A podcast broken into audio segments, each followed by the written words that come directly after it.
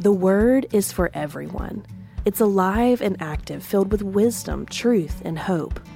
Understanding and interpreting its pages can seem overwhelming, but this podcast is here to help. This is Unschooled and Ordinary.